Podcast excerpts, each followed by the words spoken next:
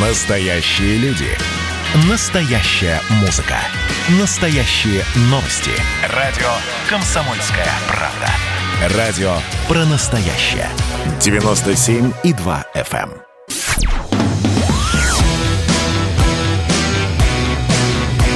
«Война и мир» с Романом Головановым.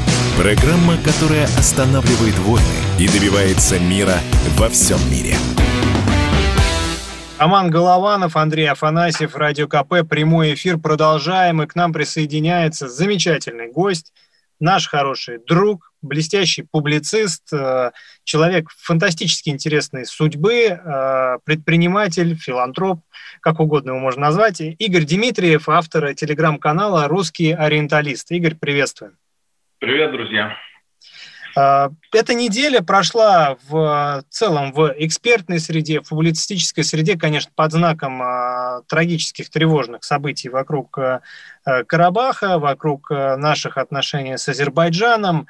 Это, и, безусловно, это шокирующее, жуткое видео расправы над мирными жителями, над этим пожилым человеком, армянином, которого цинично тогда жестоко убили на камеру, зарезали. Э, это и э, новый этап помидорных войн. На твой взгляд, Игорь, э, что нас ждет в отношениях с Азербайджаном? Потому что, казалось бы, ну, отношения Москвы с Баку после таких достаточно напряженных 90-е, начале 2000-х стали какими-то реалистично стабильными. И тут на тебе.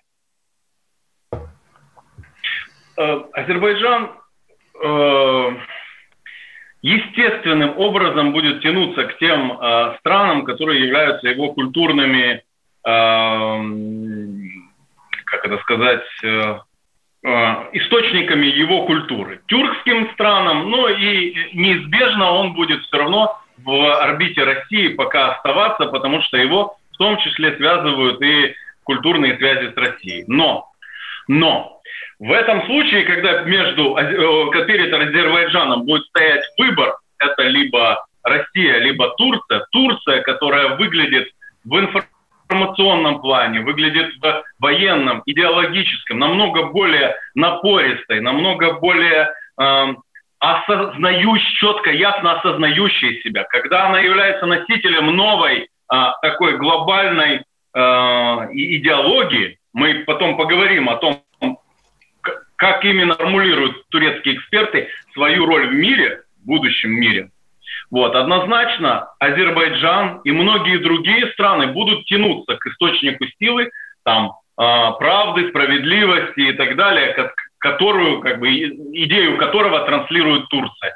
С неизбежностью мы будем терять не только Азербайджан, но и многие другие партнерские страны. Например, э, э, Грузия, которая не является э, ну, таким уж культурным, э, культурной родней туркам, она тоже ну, перешла в тот лагерь достаточно давно, турецкое влияние там сильно, и э, события э, в связи с э, армяно-азербайджанской войной недавней показали, что э, Грузия явно на стороне Азербайджана выступала. То есть по объективным причинам этот задор, инициатива и активность Турции будет привлекать даже не только азербайджанцев, но и в том числе те мусульманские а, народы, которые живут на территории России, а, диаспоры, которые довольно сильны в Российской Федерации. И я думаю, что это очень серьезный вызов, в том числе и самому существованию России, как ну, такого мировой державы или государства как такового, как мы себе ее представляем. Этот вызов, на который мы еще не понимаем, как отвечать. Ну, то есть только мы там э, приходим к осознанию того, что это большая опасность, но до конца не ясно, готова ли Россия адекватные э, меры противопоставить. Игорь, а мы Азербайджан уже потеряли, ведь сегодня там находится Эрдоган. Можно сказать, что он уже полностью под Турцию ушел? Нет, ну какие-то связи есть. А, я думаю, что они такого, такого ностальгического характера. А, многие азербайджанцы вспоминают, как они учились в Москве, и сам Ильхам Алиев очень любит Москву. Он говорит на хорошем русском языке. Вы его видели интервью. Он явно э, доминировал над э, ну, как бы неубедительным лидером э, Армении. Это очень сильный пропагандистский такой был шаг э, Азербайджана. Они знают, как разговаривать с русскими, они знают, как очаровать гостей из России. Это тоже такой элемент мягкой силы, который Азербайджан умеет делать настолько же, наверное, хорошо, как и Турция. Ну, по крайней мере, в каких-то моментах научится. И эти неофициальные связи пока сохраняются. Я думаю, что э, э, переговоры о Карабахе велись с Алиевым параллельно с э, ну, таким официальным процессом дипломатическим. И именно его связи и связи диаспоры азербайджанской э, э, с российским руководством еще удерживают Азербайджан в, в сфере влияния. Но э, как бы мы, если возвращаемся к Азербайджану, я бы э, хотел описать э, причины, назвать причины, почему эти видео выкладываются в интернет. Несмотря на официальные заявления азербайджанского руководства о том, что там виновные в насилии над мирным населением будут наказаны, там, травова, они обещают там прокурорские какие-то разбирательства, регулярно с очень большой частотой подобные видео, где там казнят э, мирных, мирных как, как, как у нас там в, в, в горячих точках называют, нам мирнят, да, казнят мирных жителей Карабаха, армян, или там э, издеваются над трупами. Э, это имеет вполне однозначную цель выдавливания из региона мирного армянского населения. И вообще нужно выбить из армян любые мысли о том, что Карабах еще э, останется армянским. Они должны сжиться с мыслью о том, что они оттуда уйдут, их там больше не останется. И постепенно, э, я думаю, за несколько лет с помощью, там, в том числе и российских миротворцев, которые этот процесс растягивают во времени, я думаю, что этот процесс завершится и Карабах будет окончательно потерян. Это соответствует в целом такой исторической стратегии турецкого государства, турецкой государственности даже с тех времен, как она еще не была османской, сельджукской, сам принцип, с помощью которого они захватывали территории, вот, например, территорию той же Армении или Византийской империи, э, все происходило подобным же образом. Значит, э, турецкий султан, там, Канийского султаната или какого-либо другого, он сохранял дружественные, очень конструктивные отношения с византийским императором. Они даже как-то там роднились с помощью браков междинастических, встречались там на переговорах, обменивались подарками, но все это время на границах, на спорных территориях, в каких-то э, малообжитых территориях империя э, византийская испытывала давление со стороны тюрков, которых из Средней Азии там, наиболее отмороженных э, персонажей перебрасывали на границу с Византийской империей. Они накатывали ежегодно, совершали, ну, как сейчас уже говорят, а, принято говорить они в средние века, террористические акты, диверсии, а, гази среднеазиатские, а, совершали рейды вглубь греческой территории, там, совершали акты геноцида и так далее. Население убегало как бы на балканскую часть э, Византийской империи и оставляло территорию тюркам, а те, кто оставались, были ассимилированы либо там э, подавлены, там, истреблены военным путем. Значит, таким образом за 100 с чем-то лет тюркское наступление с восточной части Малой Азии докатилось до побережья Средиземноморского. Они захватили практически всю территорию нынешней Турции. Это стратегия, ну, есть такой термин «удж», «удж». «Удж» — это такая край, территория войны. То есть каждый раз несмотря на дипломатическую вот эту работу, они создают у ваших границ территорию войны и с помощью наиболее таких пассионарных, отмороженных э, группировок, за которые формально они несут ответственность, они осуществляют террор в отношении вашего государства. Это мы увидели в Сирии, да, мы э, помним, что на границах Сирии турки концентрировали все наиболее такие жесткие исламистские группировки, их неофициально брали под контроль и подталкивали на борьбу с э, центральным правительством Сирии. такую же территорию войны, я думаю, они создадут и в других районах, в частности в Закавказье. А уже впоследствии, после э, того, как э, значит, эти группировки будут зачищать, э, зачищать население спорных территорий, туда будет заходить турецкая администрация. В общем, как бы это такая, э, такое хозяйственное, скажем, отношение к земле, очень, э, очень... Э, По-деловому так подходят да, деловой подход к земле, который они по кусочкам у противника отжимают и оставляют своей собственности, и уже оттуда не уходят, да, это типичная черта турецкой политики. Там от, у Сирии в свое время они отжали целую провинцию Хатай, которая была после раздела э, передана сирийскому государству, Сирийской Арабской Республике, но а Турция ее вовремя значит, отхватила. Такие же, такие же претензии она испытывает, вы поверьте, на очень большой, большой территории. А, это не только территория Османской империи, но и вообще предыдущих тюркских, тюркских империй, которые тоже как бы турки представляют потенциально территории своего государства. Игорь, продолжим сразу после паузы. Великий и могучий русский ориенталист у нас в эфире.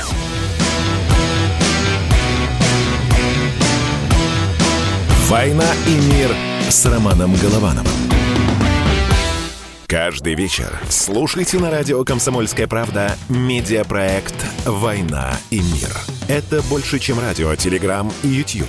Пять признанных авторов не только подводят итоги дня, но и стараются влиять на дальнейшее развитие событий. За каждым ведущим закреплен свой день недели. Вторник – телеведущий Андрей Норкин. Ну что такое холодная война? Вроде не война, но и не мир явно. Вот мне кажется, у нас такая же история. Среда. Политический журналист. Летописец земли русской Роман Голованов. Будем уже вместе распинать грешников, сжигать их, о чем только можно. Так что вы тоже там готовьте керосин, спички. Можете нам помочь в роли этой инквизиции. Четверг. Глава ВЦИОМ Валерий Федоров на Землю, идем в мир, так сказать, но тот мир, который раньше писался через «и» с точкой, и в конце был твердый знак. Пятница. Публицисты Олег Кашин и Мария Баронова. Мы опять разругаемся, но потом когда-нибудь помиримся, тем более действительно война и мир, как полагается. Третья мировая война наступала за наш последний там года два уже раз семь. Можно расслабиться, все нормально. Ну а по понедельникам рулевым «Войны и мира» становится специально приглашенная звезда. «Война и мир». Слушайте каждый будний день с 6 до 8 вечера по московскому времени.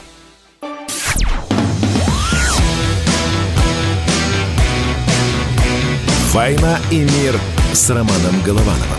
Программа, которая останавливает войны и добивается мира во всем мире. Консервативные журналисты Роман Голованов и Андрей Афанасьев, телеграм-каналы Голованов Афанасьев, подписывайтесь. И у нас э, в гостях Игорь Дмитриев, автор телеграм-канала «Русский ориенталист», тоже туда заходите и подписывайтесь. И э, я сейчас открыл э, этот главный пост.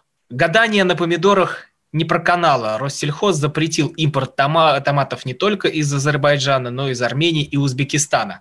Игорь, чем все это обернется? Вот э, у нас тут такое было суперское название, э, там по самые помидоры. Вот, вот так вот все, да?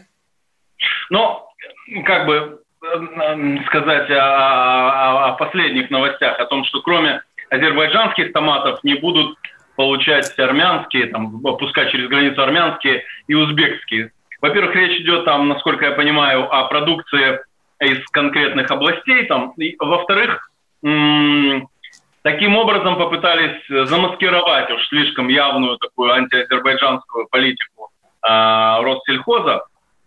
Но э, импорт помидор оттуда занимает, в общем-то, да, серьезную достаточно, э, серьезное место в российско-азербайджанских отношениях. Это едва ли не ключевое э, ключевая такая позиция в, наш, в, в, в, в отношениях наших стран.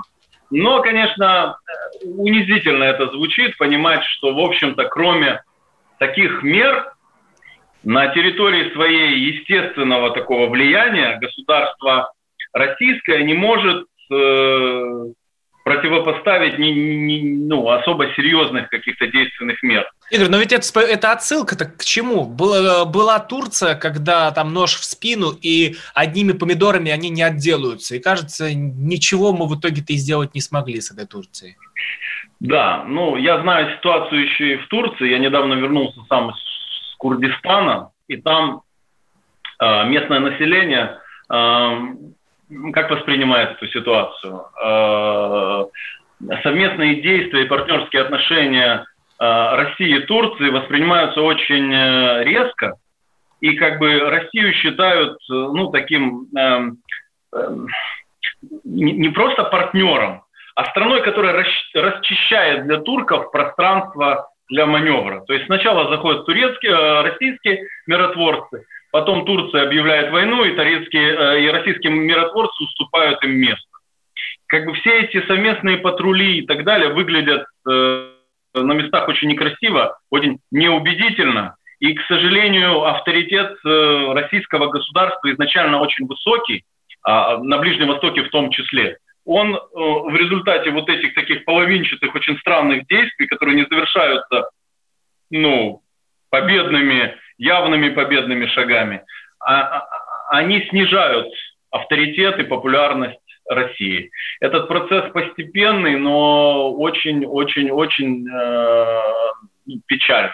И потеря влияния э, э, на территории СНГ, там, где, казалось бы, мы должны иметь определяющее такую роль и значение, российское государство тоже теряет свои позиции. Это это происходит на наших глазах и будет чревато тем, что идеологическая и какая-то еще борьба такая социальная может перекинуться и на территорию Российской Федерации. Это не, ну, не, не, не, не, не просто слова, это, это уже как бы на повестке дня стоит. Большая часть э, исламских народов да, смотрят э, с большим уважением на Анкару, чем на Москву, и ориентируются в своих там фантазиях политических уже на тот центр. Как бы для них столица империи – это уже э, Стамбул, Анкара, а не Россия, которая явно такая как бы дряхлеющая, э, не способная на решительные действия, не впечатляет э, народы, любящие сильную власть, там жесткие решения и так далее. Ну, э, тут еще есть один такой важный момент, который стоит обсудить. Это а, то, какие а, меры, какие шаги предпринимаются нашими внешнеполитическими ведомствами. Потому что а, то, что ты, Игорь, озвучил, это во многом пространство как раз ну, дипломатов. Наши военные хорошо воюют. С этим спорить, я думаю, не стоит. Есть убедительное множество доказательств, в том числе и в новейшей истории. Но какие бы великие, замечательные победы не одерживали наши военные, я как выпускник дипломатического вуза могу сказать, нету такой победы наших военных, которую не могут э, сдать э, своими талантами или антиталантами дипломаты. На твой взгляд, э, как сегодня обстоит у нас ситуация с дипломатическими отношениями в целом в мире, в частности с Турцией? Ну, явно российская дипломатия не не несет э, никаких там серьезных функций по продвижению российского влияния. Даже если ты с дипломатами говоришь в личном таком, э, как бы в личном общении о том, что вы так вот провтыкали тот или иной вопрос, они говорят, нет, это, мол, мы несем исключительно технические функции, э, вектор политического движения определяют совсем другие ведомства, мы как бы только лишь должны донести и озвучить ту или иную позицию при том, что даже озвучивают они ее очень странно, а, очень невнятно на внешнем контуре и очень агрессивно и в хамской форме это происходит внутри страны, когда там э, спикеры МИДа в отношении там, граждан Российской Федерации о том, э, говорят о том, что они там никому ничего не должны, которые регулярно всплывают у нас в, в сети.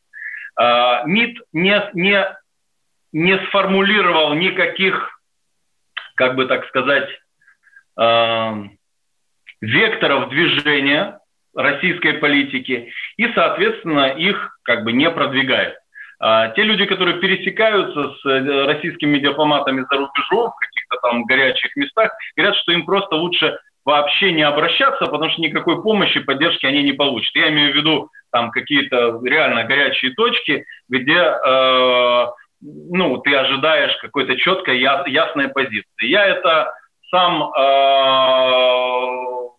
прочувствовал в своей жизни. Я, я вырос и э, значительную часть его прожил в Одессе, и я помню, насколько э, работа российского посольства отличалась там, от американского, э, от э, британского и даже от какого-нибудь венгерского посольства. Посольства этих стран демонстрировали явную такую четкую политическую какую-то задачу о том, что они будут защищать э, ну, там, венгерское посольство венгров, этнических венгров, или там продвигать э, задачи своей страны на территории Украины, декларировали свою позицию, поддерживали по возможности значит, э, э, организации общественные, которые в их сфере влияния находились.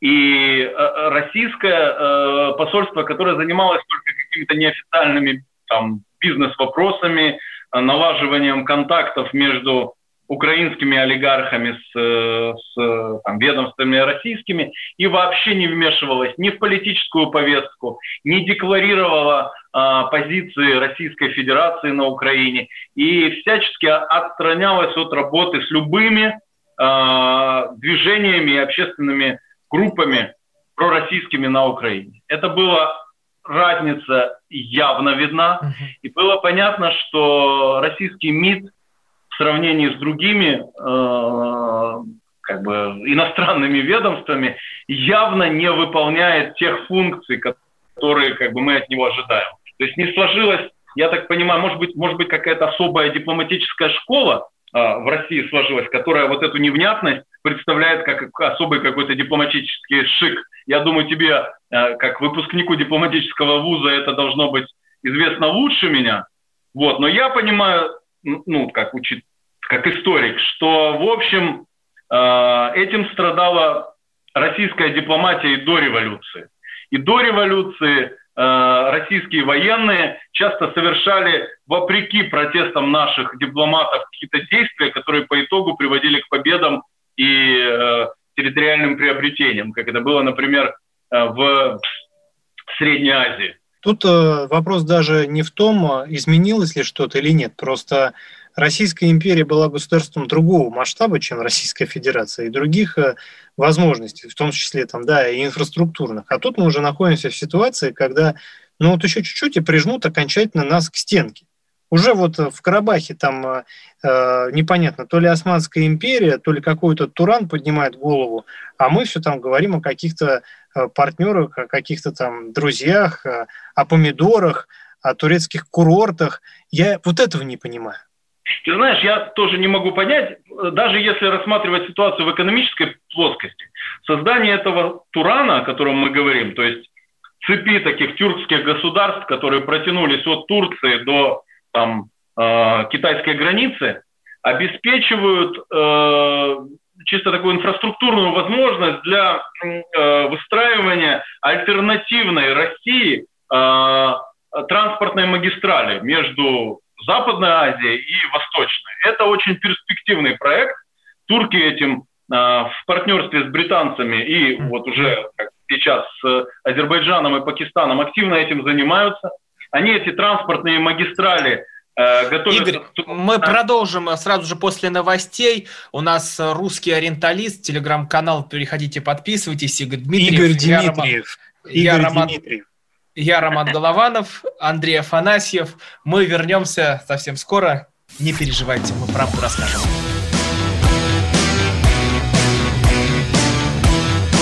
«Война и мир» с Романом Головановым. Ну что, это хроники Цыпкина на радио «Комсомольская правда». Имеет ли право звезда напиться, принимать наркотики и вообще вести образ жизни, который не может послужить примером подрастающему поколению. Что делать в принципе с алкоголизмом? Ну, перебрал в барик. Со всеми бывает. Приехала полиция. Забраться на постамент, тереть э, каменный э, член и думать, что произойдет с тобой чудо. Звонит бабушка. Она говорит, не имею никаких претензий к тому, что ты используешь мат. Можно не позорить меня на всю страну и вся в своем посте написать грамотно с мягким знаком. Известный писатель Александр Цыпкин ведет дневник специально для радио «Комсомольская правда». Без купюр и цензуры. Хроники Цыпкина. Слушайте по пятницам в 10 вечера по Москве. Я, правда, к сожалению, сразу сяду.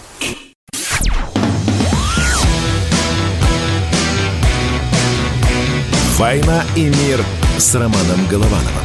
Программа, которая останавливает войны и добивается мира во всем мире. Роман Голованов, Андрей Афанасьев. Э, в гостях у нас э, Игорь Дмитриев, автор телеграм-канала «Русский ориенталист», публицист, историк. Игорь, продолжаем говорить про э, ситуацию в Закавказье, в Азии, на наших границах, как принято говорить, в нашем рыхлом южном геополитическом подбрюшье. На той неделе тоже в социальных сетях и в СМИ был такой небольшой локальный конфликт, на который многие профессионалы обратили внимание. Э, наше посольство, посольство Российской Федерации в Турции, в Анкаре, э, сделало замечательную запись о том, что вот празднуем столетие э, взаимоотношений с Турцией. Как будто бы до установления отношений Луначарским Э, по-моему, Луначарский, да, это был в 20 году, 1920 году, с э, Турцией Ататюрка, не было у нас никаких отношений, не было огромного количества мирных договоров, блистательных побед, продвижения России с севера на юг, не было всего этого. Э, и огромное количество людей, в том числе и гость сегодняшней нашей программы, справедливо на это указали у себя в блогах, где-то в записях, кто-то, кто мог в СМИ, и в результате, а, вместо того, чтобы признать ошибку и каким-то образом ну, скорректировать явный просчет, а, такой пропагандистский, информационный просчет, наш МИД э, принялся как-то ерничать в своем официальном а, телеграм-аккаунте. Там шутки про то, что ориенталисты, плечисты и так далее. Коллективно за всех досталось нашему гостю Игорю Дмитриеву. Э, я бы хотел э, Игорю предоставить возможность все-таки как-то ответить на то, плечист он или не плечист, и вообще что происходит у нас. Значит, почему МИД воспринимает э, этот вопрос именно э, так? Э, я думаю, и, и в том числе, почему так болезненно. Я думаю, что э, они прогнулись перед точкой зрения э, турецких дипломатов, которые ведут отсчет своей государственности от э, как бы Ататюрка, от того момента, как был свергнут э, последний османский султан, и после этого было через какое-то время создана, создана Турецкая республика. Несмотря на то, что Эрдоган, э, как бы представитель иной политической силы, не, не кемалист, но тем не менее им э, удобнее вести отсчет, как в свое время, да, если бы Советский Союз сохранился, э, то мы бы вели как бы 17 года отчет дипломатических отношений. Также и Турецкая республика а, попыталась задвинуть в чулан а, все те поражения, все те а, унижения, которые она испытывала в отношениях с Российской империей. Как бы тогда Российская империя доминировала над Турцией, а после Первой мировой войны, после Кемаля Ататюрка, отношения были намного более конструктивными, намного более эм, партнерскими, выгодными, выгодными для Турции. Вот какая штука. И э, Турция таким образом себя выставляет на совершенно иную позицию. Она диктует условия в наших отношениях, она определяет, определяет э, ту тональность, в которой будут вести э, переговоры, абсолютно равные или даже с более такой э, э, более значимой позиции Турции. И э, российские дипломаты принимают эту игру, принимают эти условия, но и нужно понимать, почему они так болезненно реагируют на эту тему, потому что на самом деле практически весь дипломатический класс российский – это потомки э, советской э, номенклатуры, советской элиты. В общем-то, это те же люди, э, там дети, э, партийных функционеров, которые ведут отсчет своих династий как раз советского времени. Им эта версия э, подходит намного больше, чем э, наследие Российской империи. В их в истории их семей э, Российской империи либо не было, либо она имеет какой-то негативный контекст. Только лишь Советский Союз позволил им подняться на такую э, значительную высоту. Помните, в нашем детстве, в советском, ребенок дипломата это был какой-то вот вообще небожитель. Он э, ходил в джинсах, папа забирал его там со школы на Мерседесе или там мама или прислуга даже семейная. То есть это была такая совсем недостижимая элита. И эти люди, российские дипломаты, выросшие из этой советской элиты, они продолжают жить в своем а, таком а, а, высшем социальном классе, высшем уровне, и на любых критиков смотреть очень а, свысока, раздражает поэтому любая попытка вести с ними дискуссию, они а, вот как бы этот дух советской номенклатурной элиты максимально поддерживают в своем кругу. Кстати, а вот отношение к МИДу изменилось, потому что были вот эти события 2014 года, и просто возносили на лаврах и Лаврова, и Захарову, а потом проходит время, и уже все смеются, наш МИД вечно озабочен. Чем, как, а где нормальная реакция? И вот опять все, возвращаясь к той истории с вертолетом, когда такое, такое было выступление МИД по сбитому вертолету, что просто мама не горюй. Там, да, да, да, сбили, но, говорит, но они же вот вроде извинились, вроде хорошо, что они признали вину. Иногда они настолько, на, на, на, настолько какие-то не, не, не в мазь заявления делают, что иногда думаешь, блин, лучше бы промолчали. Лучше бы нет. Ну, специально, я даже не знаю, как такую дурость можно говорить специально, а, вот, думаешь, елки-палки, закройте им кто-нибудь рот. Ну, стыдно же, действительно, это не только мы читаем. Иногда, а, на, на, я помню, по сирийской ситуации заявления с трибуны ООН даже были там весьма не по делу, когда либо происходили химические атаки, когда есть явные расследования по тому, как это происходило, что там было, что это явная провокация со стороны там западных спецслужб, но то, что несли наши дипломаты, это было часто очень стыдно. Я думаю, что, как и во многих других гуманитарных сферах, нам, конечно, нужно выстраивать и дипломатическую отрасль заново, то есть создавать целую школу э, дипломатическую, которая будет адекватна современным вызовам. Потому что то, что происходит сейчас, знаете, вот эти реверансы традиционные о том, что э, значит, просто озабоченность – это э, заявление, а глубокая озабоченность означает значит, э, скорое вмешательство в э, проблемы. То есть как, какие-то э, традиционные реверансы и знаки, понятные только представителям там, дипломатического класса, это все ушло в прошлое, этого нет, нет таких э, сил для того, чтобы ну, реализовывать эти заявления.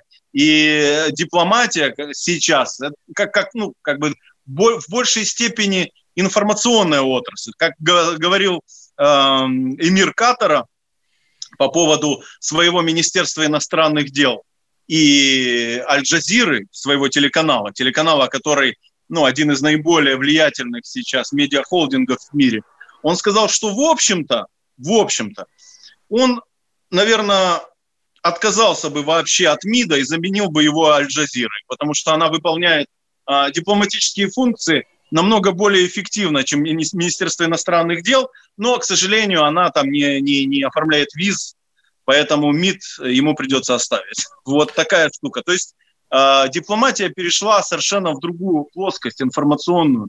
Это встречные заявления, это какие-то информационные кампании. Это очень актуальная реакция на происходящие события, а не вот эти постные лица с чеканными заявлениями бессмысленными. Игорь, ну которые... но тут, тут все равно не верят то, что МИД что-то решает. Вот тут такой вопрос. Русский ориенталист, как вы думаете, как долго наш президент будет всех считать нашими друзьями?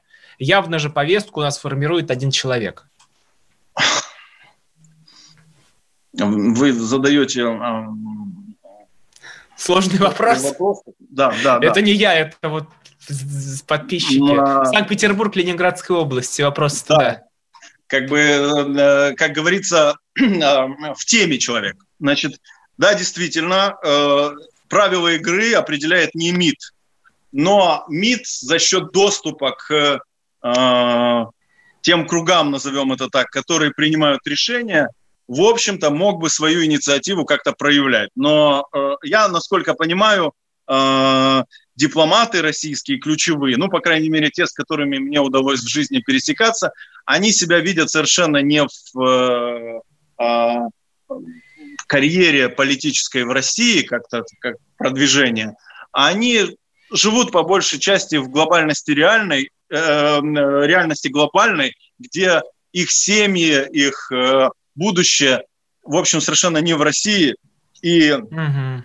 Создавать какие-то новые да. э, векторы движения, тренды определять им совершенно не хочется. Более того, тут еще ведь есть один момент, э, чисто профессиональный. Ну, выгодно, удобно общаться с Турцией в контексте наследия Российской империи. Понятное дело, что турки, они все делают правильно, им выгодно, давайте забудем все, что было до 2020 года, перевернем эту страницу в наших отношениях, все эти там русско-турецкие войны, э, Крым, Кавказ, mm-hmm. Закавказье, Сирия, Ближний Восток, все, давайте забудем и начнем общаться с 20 века. Я бы на месте турок делал бы то же самое. У меня возникает другой вопрос. Нам-то это зачем? Нам, наоборот, нужно говорить, что наши отношения начались еще там в 17 веке. А помнишь там Эрдоган, штурм Измаила? А помнишь Очаков? Мы помним. Поздравляем тебя. Знаешь, ну, то есть, как бы, и это сразу, это меняет все. Это меняет всю конструкцию. Продолжим после короткой паузы. «Война и мир» с Романом Головановым. Каждую субботу в 9 утра и каждое воскресенье в 8 вечера Михаил Антонов подводит музыкальные итоги недели. Вы голосуете за любимые песни, а мы ставим их в эфир. Хиты, раритеты, каверы, музыкальные новинки, интервью со звездами и песни от ведущего. Поднимались Иваны, ни свет, ни заря. Настоящий хит-парад на радио «Комсомольская правда». По субботам в 9 утра и в воскресенье в 8 вечера. Включайтесь.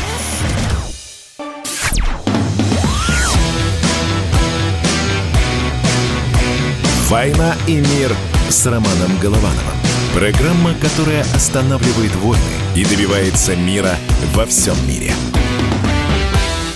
Роман Голованов, Андрей Афанасьев. В гостях у нас Игорь Дмитриев, автор знаменитого телеграм-канала под названием «Русский ориенталист».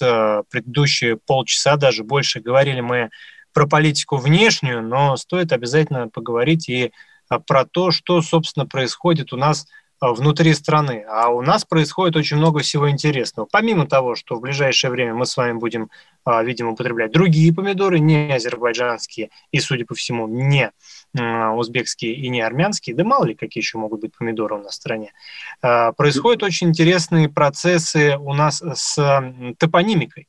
Дело в том, что набирает обороты тренд, когда малые и большие города нашей необъятной, замечательной, прекрасной Родины, нашего Отечества – Э, возвращают исторические названия улиц. Дело в том, что после э, февральского и октябрьского переворота э, практически все центральные улицы всех центральных городов нашей страны стали носить одни и те же названия. Ленина обязательно, Маркса, Энгельса, там э, Карла Липкнихта, Клары Цеткин, Роза Люксембург, э, Засулича, Усиевича, Володарского и других э, людей, которые непонятно вообще, чем заслужили такую честь. Так вот, в городе Короче Бел, Белгородской области было принято решение вернуть дореволюционные названия. Городское собрание приняло такое решение, и улицы получат замечательные, красивые, звучные названия. Рождественская, Соборная, Никольская. От них вот веет прям уютом. А когда живешь на улице Володарского или на улице Засулич, Усиевича, как-то не по себе. Я вот как человек, э, э, всю свою сознательную жизнь проживший на бульваре матроса Железняка в городе Москве, это на станции метро, простите, Войковская, могу сказать, что очень сильно это влияет на твою жизнь. Тот, кто считает, что это ерунда, что не пойми, чем люди занимаются, что других проблем нет. Понятное дело, что есть другие проблемы, но от того, где ты живешь, с чем ты себя ассоциируешь, а ты в любом случае будешь ассоциировать себя со своей улицей, зависит очень много. Вот взять, например, улица Каляева. Я больше чем уверен, что кто-нибудь сейчас у нас живет, э, слушает, кто живет на улице Каляева. А знаете ли вы, господа, чем известен человек по фамилии Каляев? Он известен тем, что бросил бомбу в карету генерал-губернатора Москвы, великого князя Сергея Александровича Романова, в результате которой погиб и сам великий князь, и э, его кучер, человек абсолютно э, простой, русский, из народа. Так вот, эта улица, названная в честь террориста, это как улица Басаева примерно. Человек, единственное, что в жизни хорошего, по мнению большевиков, сделал, бросил бомбу и убил другого человека. Или улица Желябова, который один из организаторов убийства Александра II. Это тоже нам подарок так вот, от большевиков. Э, очень хорошо и ценно, что сегодня э, у нас в программе Игорь Дмитриев, у которого есть огромный опыт э, э, жизни и в постсоветском государстве под названием Украина, и при этом будучи человеком русской культуры, и которому тоже не безразлично, который всегда остро э, и так эмоционально реагирует на вот такую инициативу снизу, когда люди говорят, ну сколько можно жить на улице этих вот мерзавцев, назовем их своими именами. Давайте вернем исторические названия. Игорь тоже всегда такие инициативы у себя в блоге поддерживает. Игорь, важно ли это, или это люди выдумывают, занимаются ерундой? А, я уже говорил вам, я одессит, и я был депутатом Одесского горсовета, и в том числе в нашу каденцию происходила смена названий э, советских, э, коммунистических на исторические названия улиц. И, несомненно, они смотрелись в таком имперском э, городе с классической архитектурой, несомненно, они были намного более уместны, чем советские названия. Несмотря на то, что в обиходе советские названия сохранились и были такие интересные, значит, сочетания, когда там, э, там значит, э, улица Пантелеймоновская, угол Карла Маркса люди называли, еще не успевали перестроиться на новую, на новую волну. Но э, могу сказать, что название вроде Преображенской и Екатерининской, вот Екатерининская улица, которая выходила к Екатерининской площади, на которой стоял памятник Екатерине, которая по городской легенде, ну и по документам э, подписала э, в свое время указ об основании города Одессы. Конечно, Екатерина имела намного большее отношение к этому городу, чем Карл Маркс, который никогда там не был и непонятно чем заслужил. И был определенный, как вам так сказать, диссонанс, странное такое сочетание классической архитектуры Екатерининской эпохи, в том числе, и э, название Карла Маркса, Карла Либнахта или чего-то такого как бы. В каждом городе есть особая атмосфера, особый исторический фон, истории, легенды городские, которые рассказываются там приезжим. У каждого есть свой какой-то колорит. И я вижу этот колорит, когда езжу по России, и многие э, ну, небольшие город, города, мне так кажется, начинают в последние годы оживать. Они обретают себя, свой образ и э, вспоминают свою историю. То есть я, я вижу, как э, исторические центры разных небольших городов, в общем, восстанавливаются. И эти города вместе с историей, вместе с архитектурой должны обретать и э, топонимику. Мы в городском совете Одесском выработали определенные правила правила э, переименования улиц, которые мне кажутся весьма адекватными, потому что они могут как бы оскорбить в том числе там еще и представителей там советского поколения, которые привыкли к другим названиям. Значит, было несколько, выработано несколько принципов. Например, принцип историзма, принцип там благозвучности и так далее. То есть их было перечень целый, исходя из которого принимала исходя из которых принимала Э, решение комиссия топонимическая, которая состояла э, из представителей местного самоуправления, депутатов, краеведов, историков там, и всех там, уважаемых людей. Значит, как правило, старались улицу называть именно э, тем словом, тем названием, которое она получила от своих строителей. То есть, если ее строили в Екатерининское время, то называть ее там э, как бы именем... Усиевича. А? Усиевича. Да, очень странно. А если улицу построили в советское время, и она называется Гайдара, то как бы серьезных оснований для того, чтобы ее переименовывать там э, в императора Николая II нет. Те строители, которые строили эти дома, они, возможно, вкладывали что-то свое, там, какую-то свою э, мысль, свою взгляд на жизнь, в том числе и в архитектуру города. У нас уже меньше минуты остается, поэтому вот итог, как нам это все провести? По примеру Тарусы?